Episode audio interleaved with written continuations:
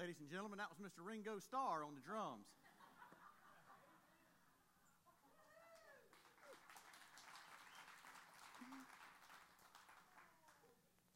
that is the tree from which barefaced Colin fell.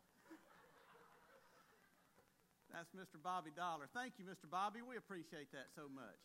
Yes, sir. Well, find your place with me in Mark's Gospel, chapter number 9. We have been preaching through Mark's Gospel since a long time ago.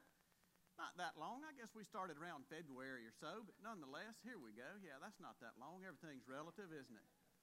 Yeah. So we find ourselves today in Mark chapter 9. Uh, I'm going to begin reading in verse 14 and we'll read down through verse number 29. So here we go.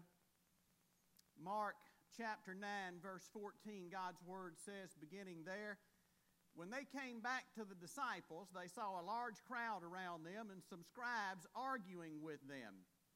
Immediately, when the entire crowd saw him, that is Jesus, they were amazed and began running up to greet him. And he asked them, what are you discussing with them? And one of the crowd answered him, Teacher, I brought you my son, possessed with a spirit which makes him mute. And whenever it seizes him, it slams him to the ground. He foams at the mouth and grinds his teeth and stiffens out. I told your disciples to cast it out, and here it is. Here's the phrase that controls this entire story.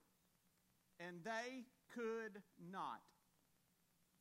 And he answered them and said, O unbelieving generation, how long shall I be with you? How long shall I put up with you? Bring him to me. And they brought the boy to him. And when he saw him, immediately the Spirit threw him into a convulsion. And falling to the ground, he began rolling around and foaming at the mouth. And he, that is Jesus, asked his father, How long has this been happening to him? And he said, From childhood. It has often thrown him both into the fire and into the water to destroy him. But if you can do anything, take pity on us and help us. And Jesus said to him, If you can, all things are possible to him who believes. Immediately the boy's father cried out and said, I do believe help my unbelief. When Jesus saw that the crowd was rapidly gathering, he rebuked the unclean spirit, saying to it, You deaf and mute spirit, I command you, come out of him and do not enter him again. And after crying out and throwing him into terrible convulsions, it came out, and the boy became so much like a corpse that most of them said, he's dead. But Jesus took him by the hand and raised him, and he got up. When he came into the house, his disciples began questioning him privately. Why could we not drive it out? And he said to them, This kind cannot come out by anything but prayer. We have probably all heard the story of the little engine who can. Well, this is the story of the little church that could not. And I don't know if there is a more apt description for the modern U.S. church than that. The little church who cannot, or the little church that could not. Seems that one of the things that's missing today in all of our religious activity is the power of God. You remember that commercial that promoted Wendy's hamburgers years ago where the little old lady said, Where's the beef? And it seems that we can ask that question today about so much of our spirituality and a whole lot of what goes on under the auspices and under the umbrella of the church. Where is the power? I mean, we have tried to substitute entertainment, uh, we have tried to substitute pop psychology, uh, we have tried to make positive thinking. We have tried to make everything be a substitute for the power of God. and because of that, we have become the little church that cannot. That cannot what? Well, that basically can't do anything that's outside the reach of our own human power. And can I say to you that the world is not looking to see what we can do. If we want to impress the world, then they've got to see more than what we can claim in our own, the power of our own resources and ingenuity. But where we sit around and say there's no way on planet Earth that could have happened unless God did it. Where is the power of God? Well, I think this passage, again, aptly describes spirituality today in the United States of America. Where is the power. So let's look at this passage of Scripture today and see what we can deduce and how it is that we can maybe rectify and try to cure this problem of spiritual anemia that grips so many of us and plagues so many churches. I think the Bible says in these verses basically three, three things about this subject, and let's look at all three of them in order very quickly. I think the first thing that this passage of Scripture will affirm is this when the church can't, serious problems arise. Hey, if we can't, as a local church, then something else will. You know what I'm saying? And we're talking about in the realm of spirituality.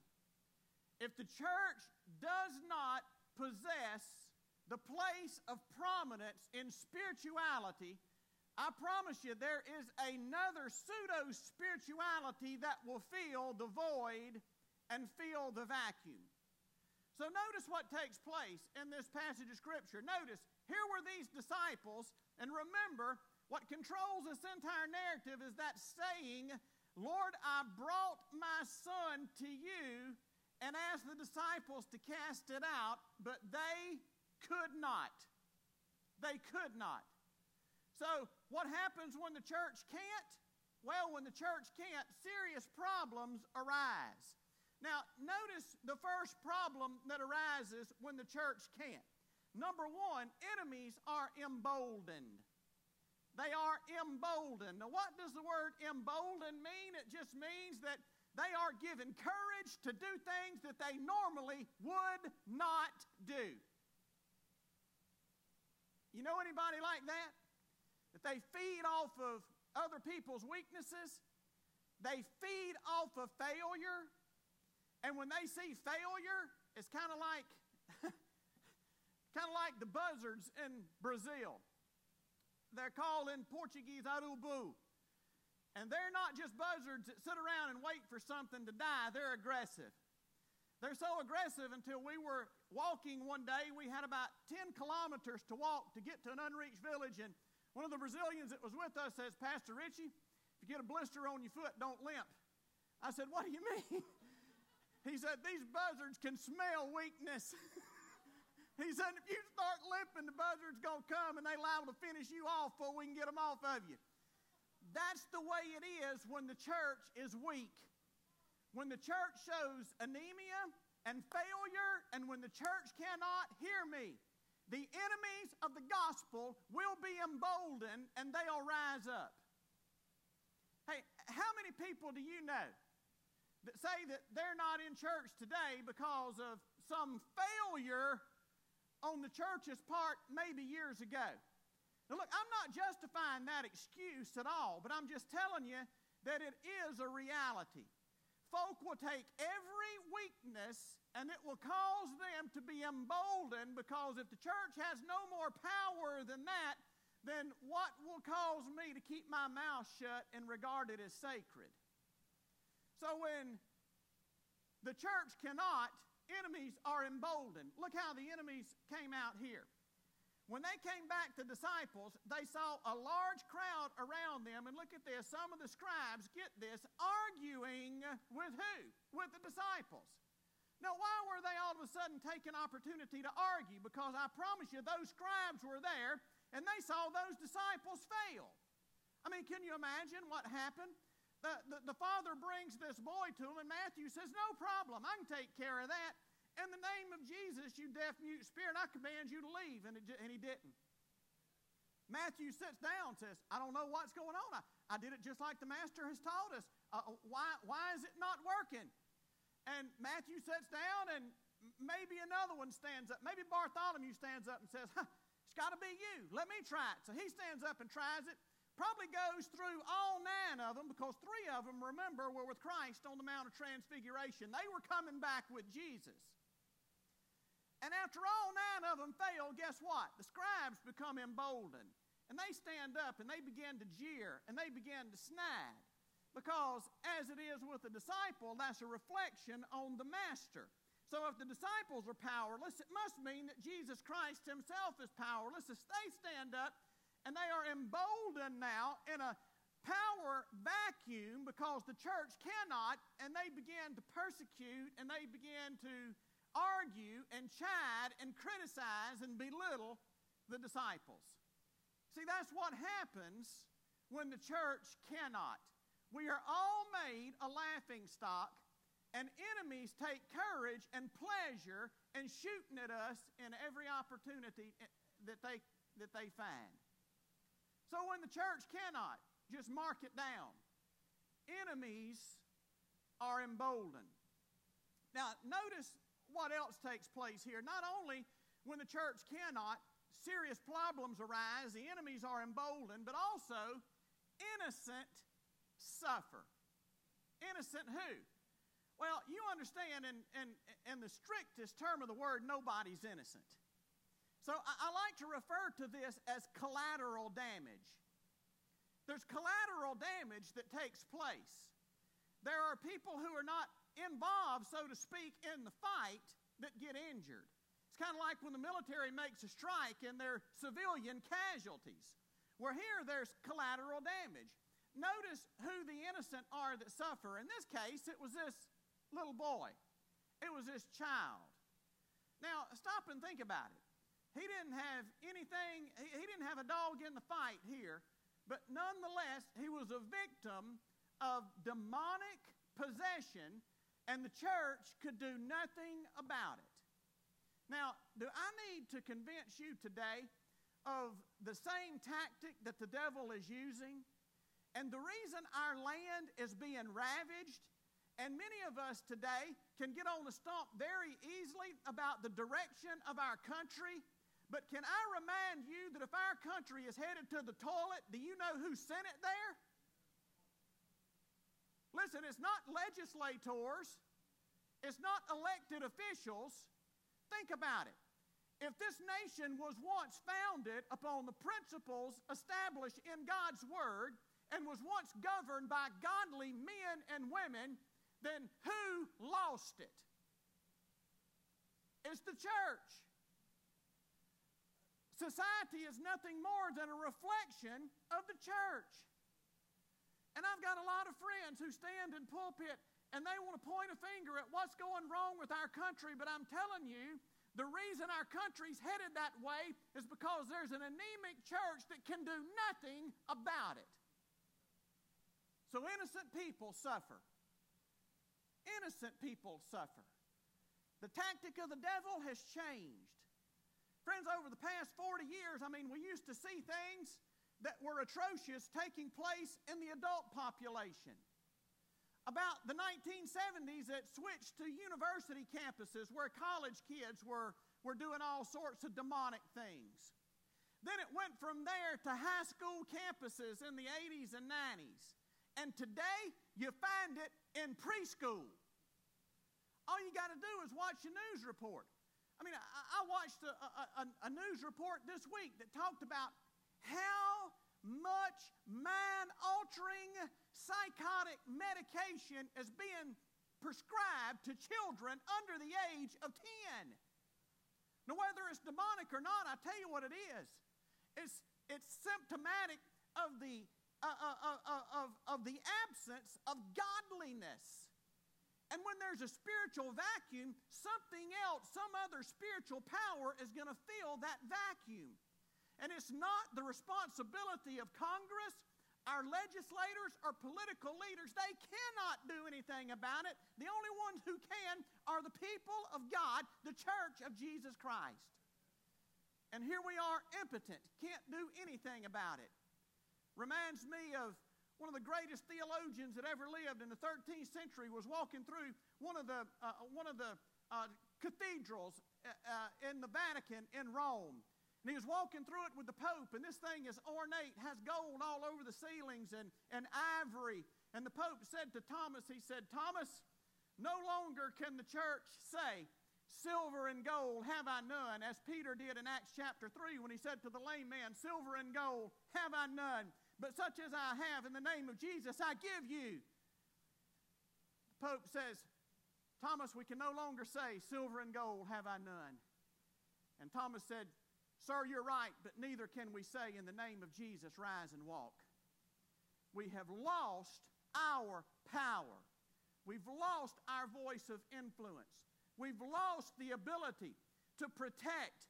We've lost the ability to be the controlling spiritual entity in our nation. Why is that? Well, I think this passage of Scripture walks us through the process and tells us why it is. Number one, this passage tells us that when the church cannot, serious problems arise. Hey, we will never know the danger of being involved in an impotent church. If we can't protect ourselves by the power of God, not the power of the sword, then, friends, we are sitting ducks, and Satan can have his way with us. And by the way, all the liberals say, well, just read the description. This wasn't demonic, it was epilepsy. If it's epilepsy, then Jesus is, a, is crazy. Because he didn't call it epilepsy, he spoke personally to a demon spirit that was wanting to destroy that child. And I'm telling you, there's nothing sacred to, to, to Satan. He just soon destroy your three year old as he had you. He'll do anything He's just that way. Now, notice what takes place. Serious problems arise. But when the church cannot, it's because a subtle process occurred. I mean, it's so subtle, watch me.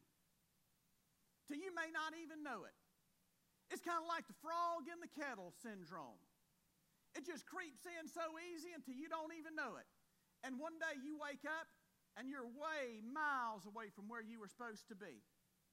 Notice this subtle process that takes place uh, uh, and ultimately caused these disciples to be the little church that could not. What was the process? Well, first I want you to see this. The first stage of this process is they had a previous degree of success. Now, I want you to see this. I put this scripture in here, and I was just going to fly past it, but I, we probably need to see it notice what happened in, in, Mark chapter 6. In Mark chapter 6, Jesus commissioned these guys, sent them out, and gave them authority to go out and preach the gospel and to cast out demons. You remember that? Now, look with me in, in verse number 13. Here's the end of the story. And they were casting out, look what the scripture says, many demons. So, this confrontation with this demon possessed boy, it wasn't something that they were not familiar with. They'd seen this. As a matter of fact, they had done it before and they had done it quite successfully. Can I say to you, the first step in being lulled to sleep spiritually is to have a little bit of success up front. Now, watch me, Grace. Something's been bothering me for a long time long is relative. I don't know, six, eight months. This has been gnawing at me. Because here's the deal with Grace Church Grace Church came out of the chutes pretty quickly. Boom. We popped up pretty quickly. I mean, we were having folks come to faith, we were having folks come back to a, a vital relationship with Christ. We're sending people and we're sending resources all around the world I mean, we had a certain degree of success. We got up to 100, 120, just like that. But what happened? And I've heard this dialogue even in our midst. And can I, can I say to you, Grace Church, I'm an old man now. You see this? I've got no hair to prove it. I've been doing ministry for a long time. And hear me. I have never been in a local church scenario in the United States of America that had all of the critical components for church growth in one place like Grace Church Bonifay does. We've got all the ingredients. We've got all the elements. And just last week, I walked up somebody that was talking about that here in church saying, I don't understand why we're not growing. And could it be because of the same process that caused these disciples to be the little church that couldn't? See, they had a degree of success. They'd done it before. What happens when you have a degree of success? Well, after there's a degree of success, it's very easy, easy to make a dangerous assumption. And that's what they did. They had a degree of success, and then on the heels of that, they made a dangerous assumption. You know what their dangerous assumption was? You see, Jesus sent them out in Mark chapter 6, gave them authority. And now they were casting out demons. They were causing sick people to get well. I can tell you what probably happened. They put their thumbs under their lapels and said, Look at us. So we're going to win the associational award this year for most demons cast out in a single month.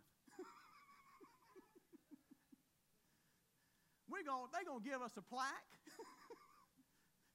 they're going to give us all this stuff because look at us. We're doing it, Daddy. We're doing it. And you know what happens? Once you've had a degree of success, you make a dangerous assumption that you're always going to be fruitful. And that it's always going to be like this. This is easy peasy. There's nothing to it. It's a piece of cake.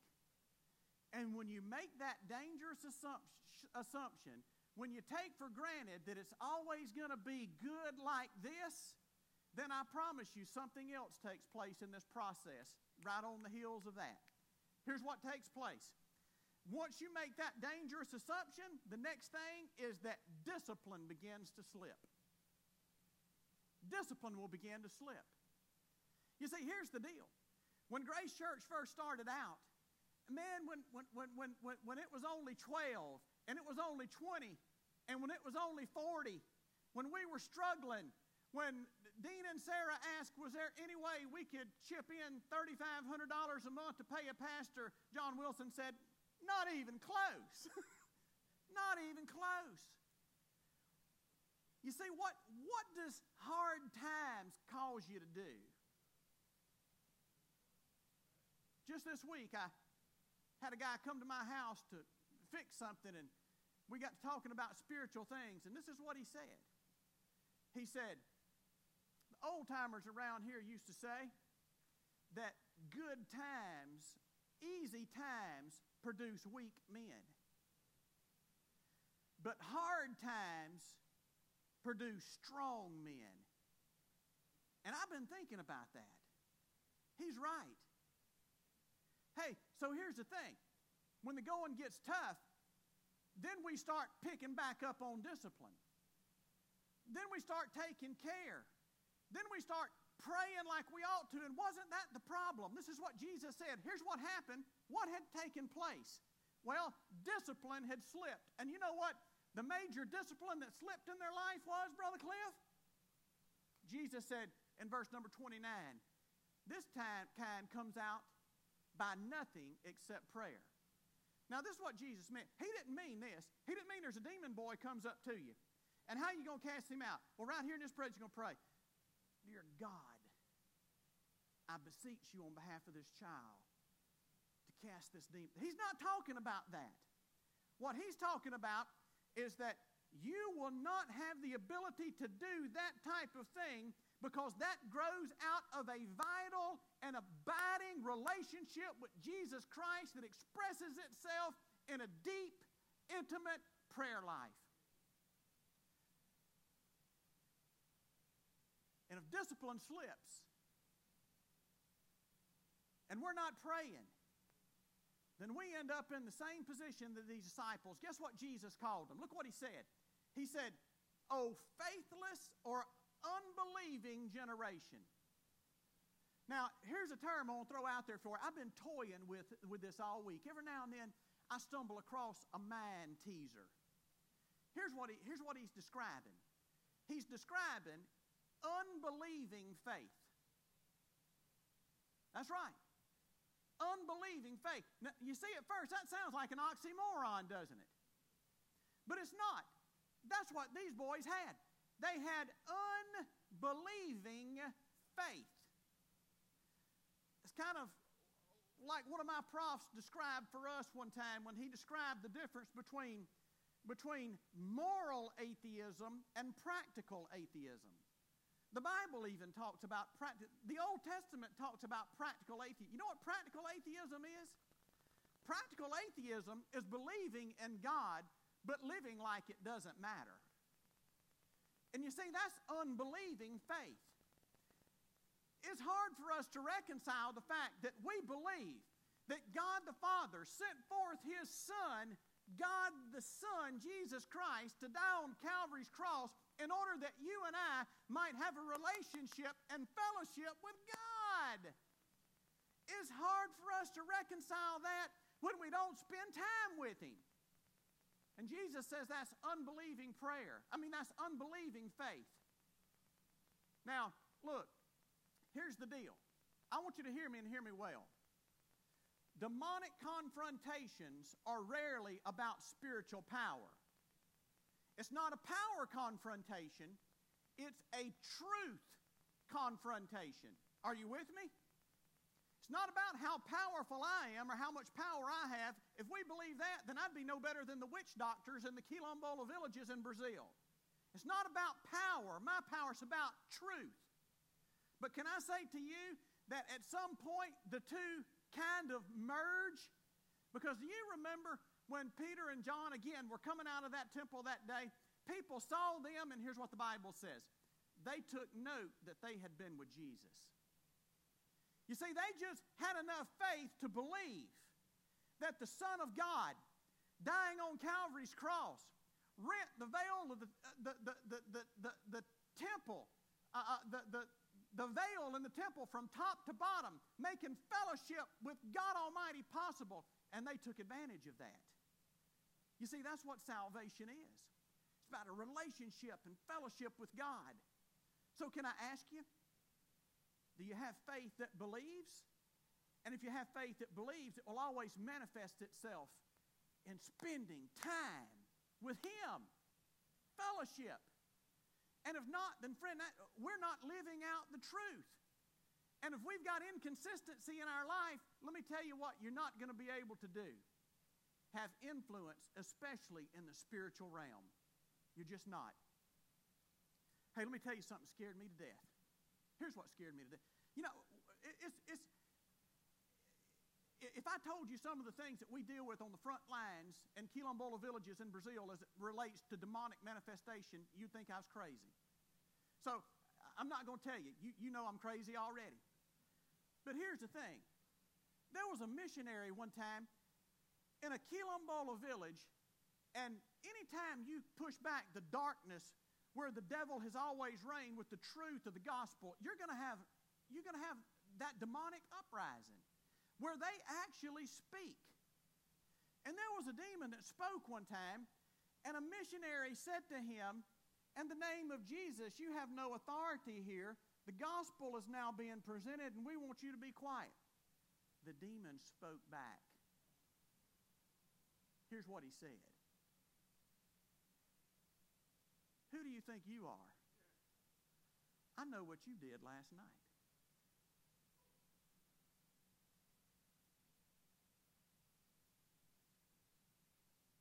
Listen, if I ripped my shirt off right now, you'd see, you'd see goosebumps on my spine.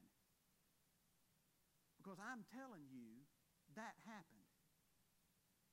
And there's no way that we can have spiritual power when we're playing footsies under the table with the same demon we're trying to cast out. You see what I'm saying? Listen to me. We can't have fellowship with darkness and expect to be victorious over darkness. We got to be all in. Or we're going to be the little church that cannot. The little church that couldn't. And I want to say to you, church, listen to me. You've heard me say this before from the pulpit. There's one thing. You know, I told you before, we've got all the elements here for God to do something that's beyond our belief at Grace Church Bonifay. We really do. The ingredients are here, the elements are here.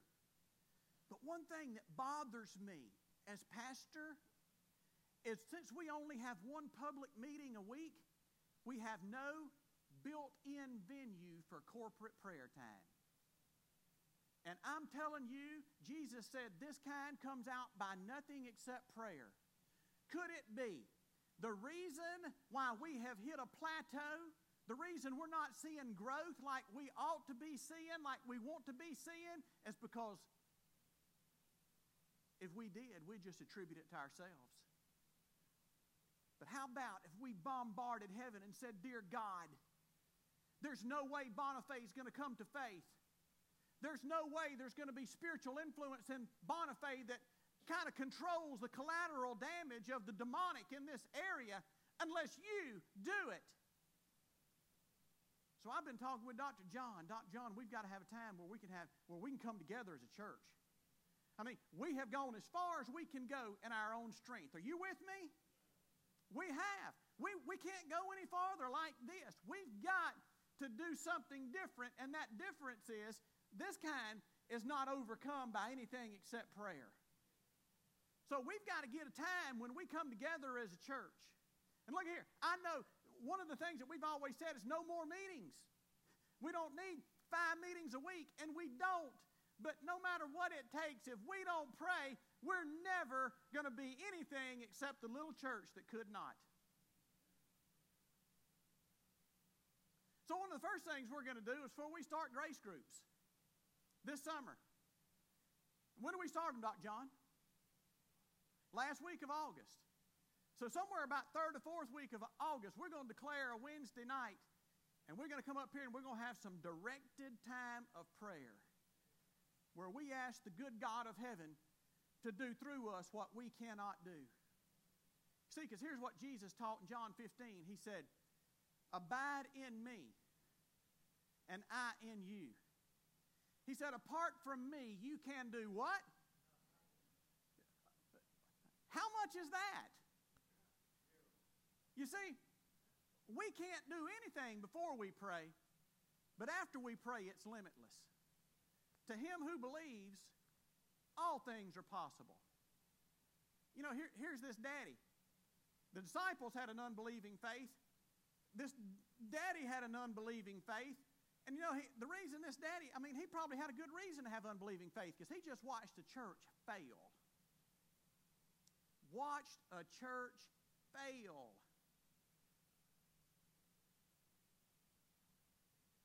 Collateral damage. Got to run. Look at this process. Where are we, Grace? Where are we? A previous degree of success, a dangerous assumption.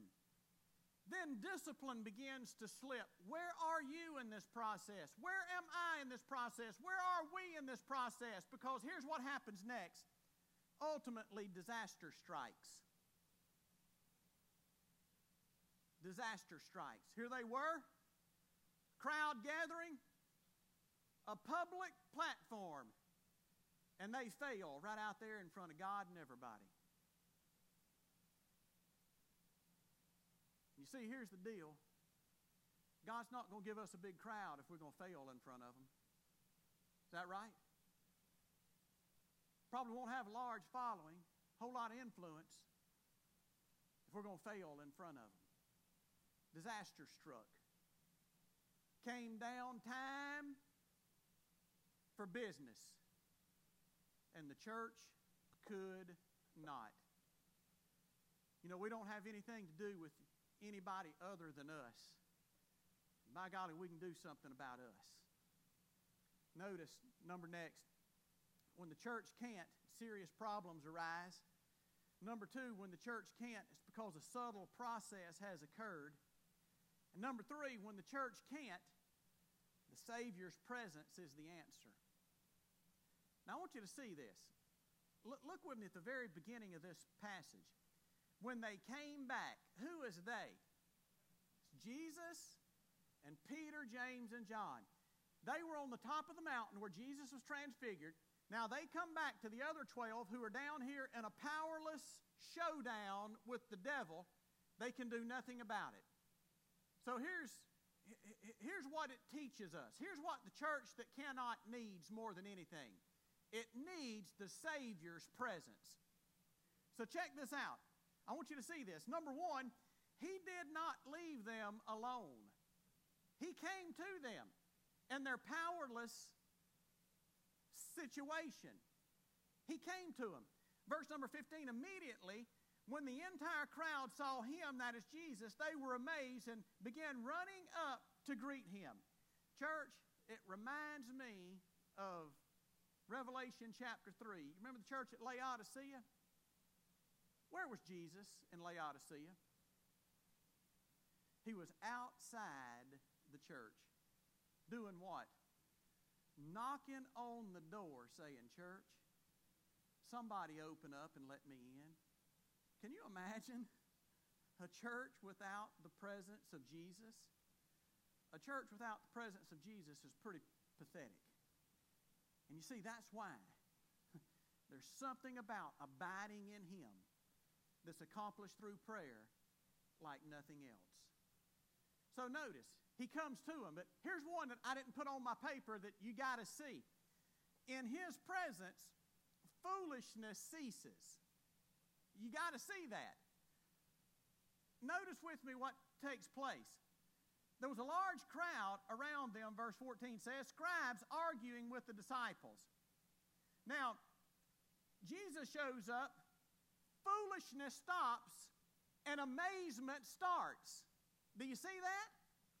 Now all of a sudden, this crowd is amazed. They're shocked. They're astonished. I mean, part of the reason is, I think, because they were just talking about you.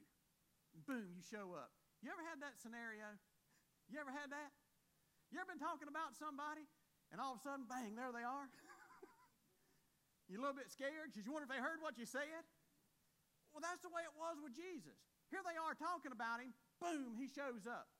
So they're shocked and amazed. But notice how the foolishness ceases. They up there just eating the disciples who were powerless up because they were emboldened. Jesus steps in the scenario and he says, What are y'all, what are y'all discussing with them? Dead silence. Nobody said anything. Nobody accused him. Nobody criticized. Nobody made snide remarks. I'm telling you, in the presence of Jesus, foolishness does not grow. It does not.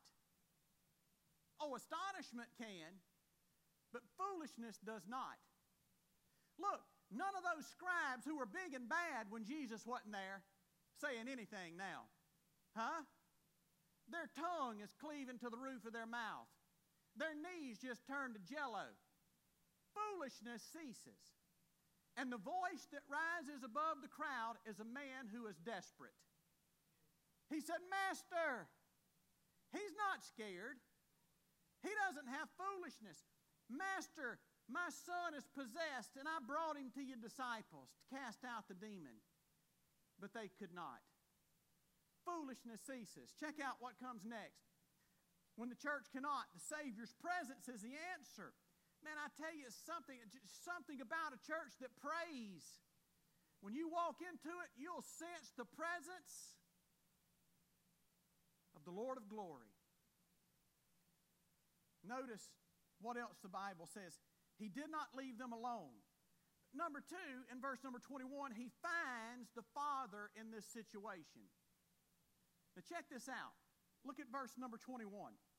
Here's this boy and, and, and, and he's convulsing. He's doing all of these things. This demon is just ravaging this poor child. And in the middle of the demon ravaging him, Jesus asked what seems like to be a dumb question. I mean, if that was your baby and he's on the ground, his eyes roll back in his head, he's stiff, he's grinding his teeth, he's foaming at the mouth, he's kicking, he's flailing. Do you want to answer stupid questions at a time like that? You really don't. You know, when it's your son, when it's your child, it's different. You know, for six years, I worked on a paramedic truck, Gulfport Fire Department. And the big thing was when we was going through school, they used to tell us, you're not a medic until you've had a frantic mama come up to you and throw a blue baby into your arms. Had that happen on numerous occasions.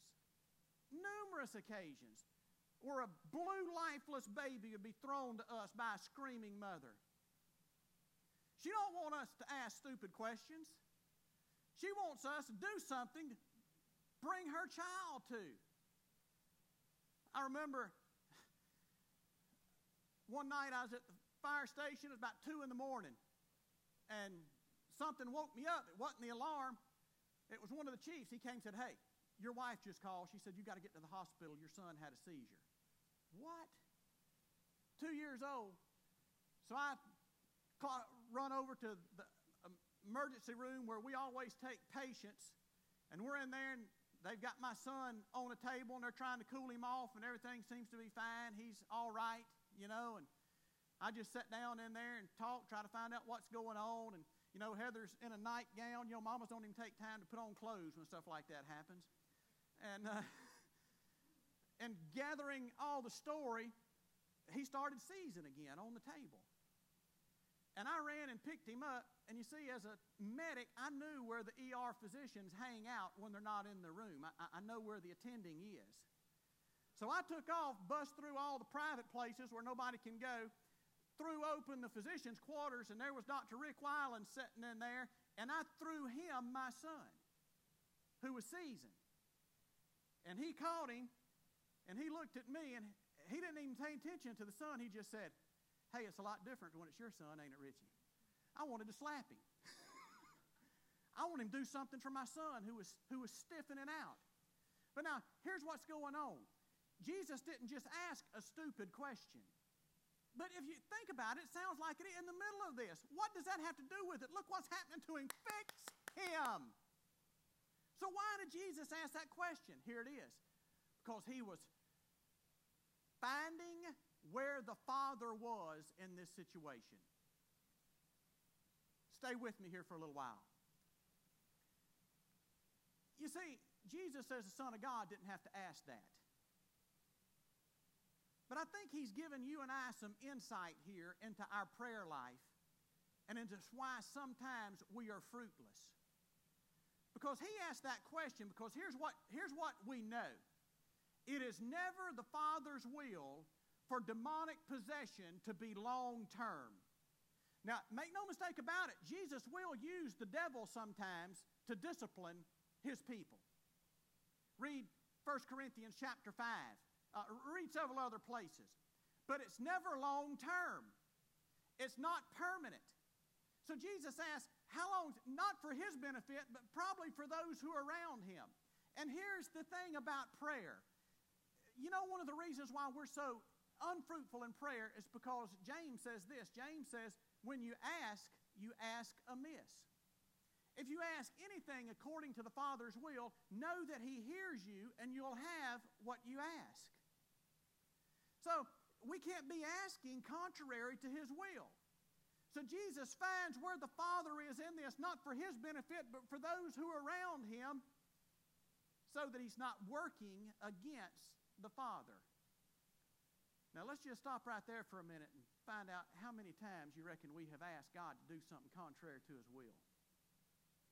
Because we're not spiritually astute enough to know His will because discipline has slipped. And we're not walking with Him. And our prayer life suffers. You have not because you ask not. Got a pastor friend says, I ask God every day for a million dollars. I said, You do? He said, Yeah. I said, why? He said, I want to get to heaven and hear him say one day, well, I had a million for it, but you never asked me. So he asked. When you ask, you ask amiss. Jesus finds the Father in this situation. He wants everybody else to see where the Father is. And when you ask according to the Father's will. Now, check this out. Notice, notice what else he does. He finds the Father in the situation. Notice number, verse number 25.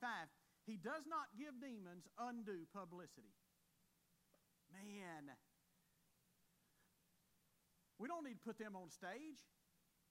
Don't need to give him any more publicity. Notice verse number 25 when he saw that a crowd was rapidly gathering. You see that? So, probably what happened when he walked up there, he took that boy and the father aside, as he always did. He never healed, he never cast out demons, he never did anything like that in a big room in front of a lot of people. He'd always do it privately because he respects people's dignity. All right? He wouldn't have been a good faith healer of today on a platform with spotlights and big crowds in front of him. That wasn't the way he did it. Look what he did. When he saw that a crowd was rapidly gathering, he rebuked the unclean spirit, saying, You deaf and mute spirit. Wow. You see, here's the reality. When a person is plagued with an evil spirit, your personality assumes the characteristics of that particular spirit. So Jesus said, You deaf and mute spirit. The reason the boy couldn't hear and the reason he couldn't talk is because the demon had transferred his personality. So he says, Come out of him. He didn't give him undue publicity. Number next, and I'm hurrying, he doesn't allow the cure to kill. Look at this. After crying out and throwing him into terrible convulsions, it came out, and the boy became much like a corpse, so much like a corpse that most of them thought he's dead. But Jesus took him by the hand and raised him up. And he got up. Hey, hear me there are so many people that are living outside the will of God, and they are under the illusion that if I give my life completely to Christ, He's going to kill all of my fun. Hey, the cure doesn't kill. Let me tell you what the cure does. The cure will cause you to rise. It'll cause you to be the person created in the image of God whom God created you to be. You don't have to worry about the cure killing you cure ain't going to kill you. Jesus didn't drive a demon out for him to lay lifeless on the ground. Jesus cured him for him to get up and be the person that God created him to be. Number next, I got to, and I'm, I'm, I'm running out of time. He doesn't allow the cure to kill. In verse number 29, get this. He doesn't allow them nor us to continue in ignorance. See, it was in ignorance that they were powerless. They were the little church that couldn't. They asked Jesus, they said, Tell us why. And it's not his tactic to say, Well, you got to find that out on your own. So many people today that make God's will out to be some grand mystery, as if God wants to hide it from us. I promise you, He's wanting us to know most of the time more than we want to know ourselves. And he doesn't allow the little church that can't to continue in ignorance. You know what? Here's the truth. You don't need a preacher to tell you this because the best communicator in the world, if you're a child of God, he's telling you. He's putting his finger in your life on the problem. You know what it is. You know why you can't. When God's Word says, I can do all things through Christ Jesus who strengthens me. He doesn't allow us to live in ignorance. We know why we can't. We know why we're failing. We know why most of the time we're impotent. The only question is, what are you willing to do about it? Too much to risk by the church being the little church that could not. Would you stand with me, please? Father in heaven, thank you for your word.